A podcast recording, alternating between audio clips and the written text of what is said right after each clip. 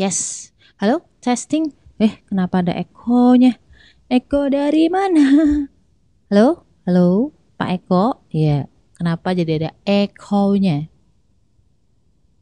Ah, sudahlah ya.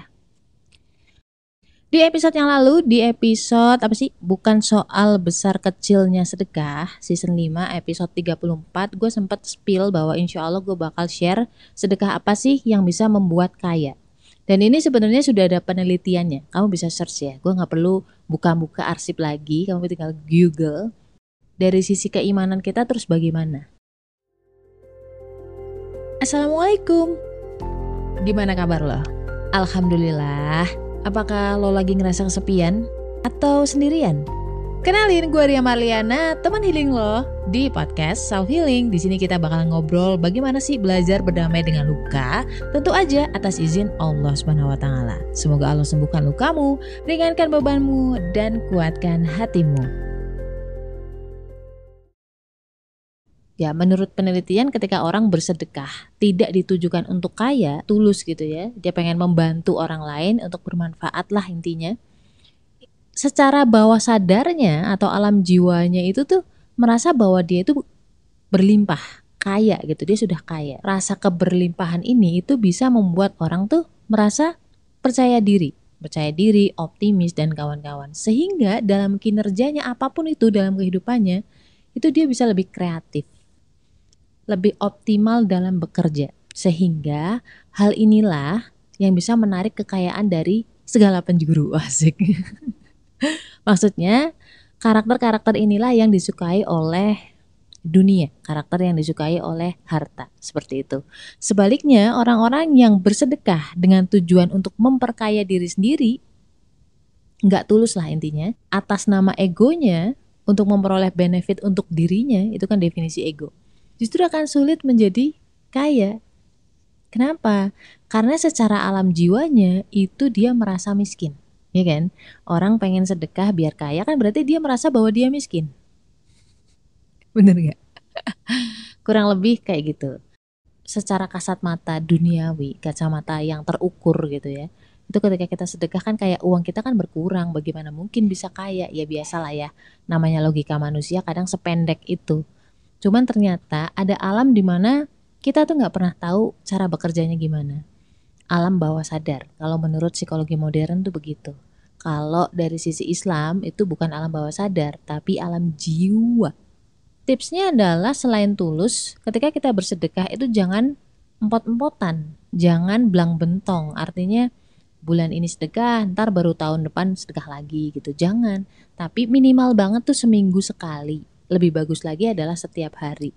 Jadi ada sense of wealth, rasa lu berlimpah, rasa bahwa lu kaya itu setiap hari dilatih. Kalau orang muslim sudah jelas, bersedekahlah tuh tulus niat karena mencari ridhonya Allah.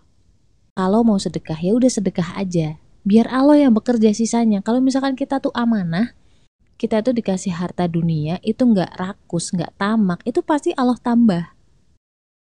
Orang kan sudah tahu ya bahwa rezeki itu udah ada catatannya. Bahkan sebelum kita turun ke dunia, itu catatan rezeki kita sudah ada, sudah tercatat di lau mahfud.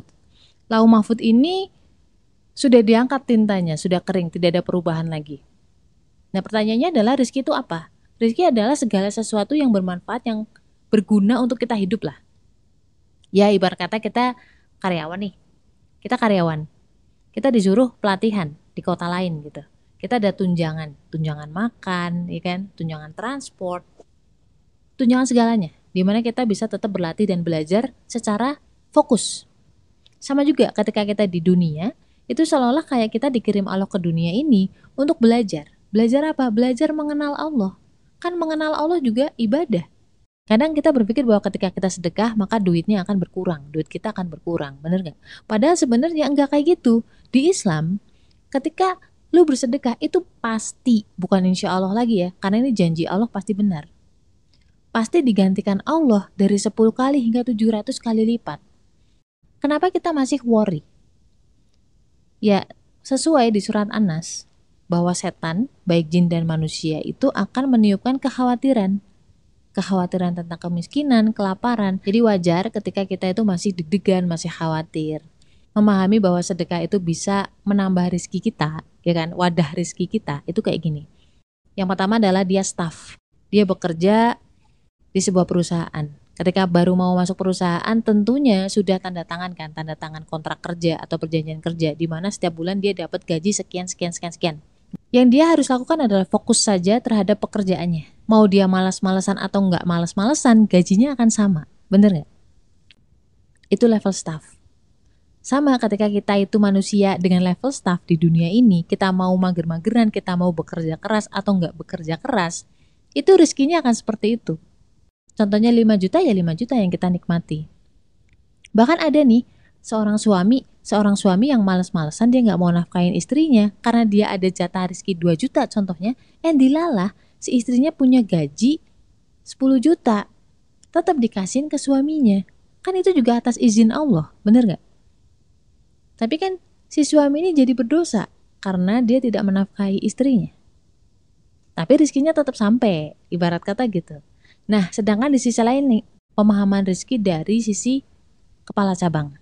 Ya gue secara ofisial nggak pernah punya posisi kepala cabang, tapi gue pernah menjalankan job desk itu ketika ada di Semarang. Jadi waktu itu gue diamanahi handle office di Semarang. Bos gue dari Jakarta, remote, kadang monitor, lalu dua minggu sekali atau sebulan sekali dia datang ke cabang Semarang. Dan ketika dia datang dan ketika dia datang ke cabang Semarang gue akan report semuanya. Bos kita ada plan nih. Sebulan ke depan akan ada visit kunjungan ke customer X Y Z. Butuh rental mobil hari ini hari ini hari ini hari ini. Nominalnya segini ini penawarannya dari vendor. Terus bensin sekian sekian sekian. Kurang lebih kita butuh ini Begitupun dengan kertas udah segini, tinta segini, kurang lebih dua minggu lagi kita harus beli kertas, isi tinta dan kawan-kawan. Dan jumlahnya segini. Jadi kurang lebih sebulan ke depan kami butuh uang segini. Nah bos gua karena baik ya orangnya, secara prosedur kan harusnya kita harus ke admin dulu. Tapi kan kadang lama. Jadi kita dikasih uang petty cash. Petty cash itu dana cadangan untuk operasional. Jadi nanti gue pakai duit itu, habis itu gue serahin ke bos gue, bos gue yang akan reimburse ke admin. Gue memikirkan kemaslahatan perusahaan gitu, ya kan, kemaslahatan umat, ileh umat. Dan gue tuh setiap kali mau pakai sesuatu, mau ngeluarin duit nih, itu pasti izin dulu sama bos gue. Dan di email itu gue pasti serahin uh, kasih lampiran semacam laporan keuangan. Jadi bos gue tuh seneng di situ karena gue amanah, gue visioner, gue juga berpikir untuk kebaikan perusahaan. Begitu juga dengan perusahaannya Allah. Let's say kita itu ada di perusahaannya Allah. Nah kita nggak cuma mikirin perut kita doang.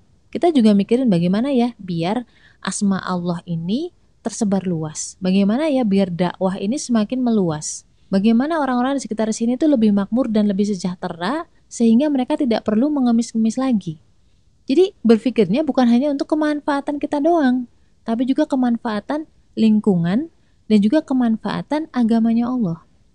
Kan kata Allah di surat Muhammad ayat 7, barang siapa yang menolong agama Allah pasti Allah kuatkan kedudukannya. Wadah kita yang awalnya gelas doang, yang airnya hanya cukup diminum kita doang nih, Allah akan perbesar wadah kita. Menjadi baskom, kolam ya, empang gitu kan. Tergantung seberapa luas kebermanfaatan kita seberapa amanah kita. Ketika yang sedikit itu kita bisa amanahkan di jalan Allah, pasti Allah kasih lagi. Pasti. Wadah kita digedein lagi. Jadi rezeki kita yang awalnya mungkin contohnya 5 juta, tapi karena kita punya tanggungan untuk orang-orang di sekeliling kita katakanlah 5 juta, Allah kirim kita itu 10 juta. 5 juta ke kita, 5 juta ke orang-orang di sekeliling kita. Jadi kita jadi kurirnya Allah gitu loh. Itulah cara memahami sedekah itu bisa membuat kita dipercaya, dan juga kaya. Ya mudah-mudahan kita nggak pelit-pelit amat ya. Ini kebetulan mau hujan ya kan. Kalau udah hujan karena rumah gue tuh atapnya galvalum nanti bakal suara peletak peletok peletak peletok. Jadi gue akhiri dulu. Semoga teman-teman selalu diberi kelancaran rezeki, diberi kemurahan hati sehingga bisa selalu bersedekah setiap hari, mewangi dan juga berseri-seri. So, la haula wala quwata illa billah. Stay love and assalamualaikum warahmatullahi wabarakatuh.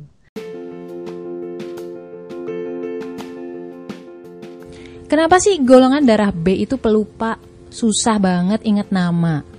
Orangnya juga cuek, nggak pekaan, nggak perhatian. Kenapa coba? Bedah itu semua dari buku cerita tentang karakter golongan darah B dengan judul Beauty in a Beast.